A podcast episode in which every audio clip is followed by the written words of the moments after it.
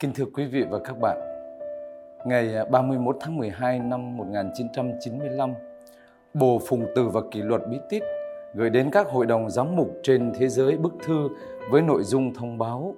Đức Giáo Hoàng đã trao quyền cho Bộ để thêm lời khẩn cầu nữ vương các gia đình vào trong kinh cầu Đức Bà. Ngay sau lời cầu, nữ vương rất thánh mân côi và trước lời cầu, nữ vương ban sự bình an. Đây là một danh hiệu khá mới về Đức Mẹ và danh hiệu này phát xuất từ thực tế hết sức là tự nhiên. Vì Đức Maria là mẹ của giáo hội nên mẹ cũng là mẹ của mỗi giáo hội địa phương, nghĩa là mỗi gia đình Kitô giáo. Thật vậy trong ý định của Thiên Chúa, từ thuở tạo thiên lập địa và trong chương trình tạo dựng, Thiên Chúa đã ban phước lành cho gia đình. Gia đình cũng là nơi bắt đầu và là cơ sở của xã hội loài người. Gia đình Kitô giáo được định nghĩa là một hội thánh thu nhỏ, một hội thánh tại gia và góp phần quan trọng trong việc xây dựng thế giới. Gia đình Kitô giáo xây dựng dân Chúa trong lịch sử bằng cách tham gia vào đời sống và sứ mệnh của giáo hội theo ba cách thế sau.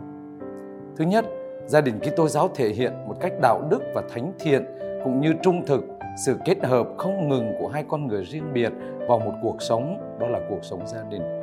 và sự kết hợp này làm nên sự sống. Đây là xương bởi xương tôi thịt bởi thịt tôi. Nguồn gốc quý bí, bí tích của gia đình Kitô giáo nâng tình yêu tự nhiên đầy mong manh dễ vỡ lên mức độ của một tình yêu siêu nhiên bất khả xâm phạm và luôn luôn mới. Tình yêu này được sức mạnh của tình yêu Thiên Chúa hộ phủ và gia đình sống theo lề luật giúp điều chỉnh gia đình Kitô giáo và biến sự kết hợp của người nam người nữ thành một xã hội độc quyền, trung thủy và trung tín, phản ánh sự kết hợp của Chúa Kitô và giáo hội của người. Trong thư mục vụ năm 1973 với tựa đề Này là mẹ con, các giám mục Hoa Kỳ đã đưa ra một bản tóm tắt đầy ý nghĩa về chủ đề Đức Maria, mẹ của mọi gia đình Kitô giáo mẹ trở nên gương mẫu cho các gia đình Kitô giáo khi khi Đức Maria thụ thai và sinh hại Chúa Giêsu thì tình mẫu tử nơi con người đạt đến thành tựu vĩ đại nhất. Thật vậy, từ thời khắc của biến cố truyền tin, mẹ Maria là bình vàng sống động của con Thiên Chúa làm người và theo truyền thống của dân tộc mình, mẹ nhận biết rằng Thiên Chúa ban sự sống và theo dõi sự phát triển của sự sống ấy. Khi Thiên Chúa kêu gọi mẹ Maria và Thánh Giuse để làm cho tình yêu gia đình được thăng hoa và làm cho viên mãn tình yêu gia đình, thì sự thăng hoa và viên mãn ngay trong sự hiến dâng độc quyền cho hài nhi thánh và được thụ thai không phải bởi người cha nhân loại, mà bởi quyền năng của Chúa Thánh Thần. Khi mẹ Maria nói với sứ thần Gabriel rằng việc ấy sẽ xảy ra cách nào vì tôi không biết đến việc vợ chồng,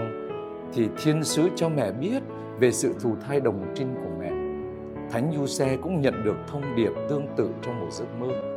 Và truyền thống Kitô giáo từ thời sơ khai đã đón nhận Thánh Du Xe là người bảo vệ Chúa Hài Đồng và bảo vệ sự đồng trinh thánh hiến của Đức Mẹ Maria trong suốt đời sống hôn nhân của gia đình thánh.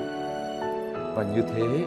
hôn nhân Kitô giáo là dấu chỉ của sự kết hợp giữa Đức Kitô và giáo hội Ngài. Do đó, người nam và người nữ trong tình yêu hôn nhân luôn yêu thương lẫn nhau, đón nhận và dạy dỗ những đứa con mà Thiên Chúa trao tặng. Việc trao tặng và đón nhận ấy trở nên bằng chứng cho thế giới về tình yêu của Thiên Chúa. Vì thế, việc dâng bó hoa của cô dâu tại bàn thờ Đức Mẹ trong ngày cưới là một nét đẹp giàu ý nghĩa của người công giáo Hoa Kỳ cũng như của nhiều quốc gia. Hành vi này nhằm chào đón Đức Trinh Nữ vào trong cuộc sống của gia đình mới và cũng là bộc lộ sự trinh khiết của vợ chồng trong cuộc hôn nhân thánh thiện, đồng thời cũng là câu trả lời cho sự suy thoái tính dục của con người trong hôn nhân giữa một thế giới hôm nay. Nơi Đức Maria, các bậc làm cha mẹ và con cái cũng tìm thấy sức mạnh mới mẻ trong ân sủng của Chúa Kitô và trong gương sáng và sự trợ giúp của Đức Trinh Nữ Maria. Đấng là mẫu mực của sự trong sạch hoàn hảo và là sự phó thác bản thân cho Thiên Chúa và cho người thân cận.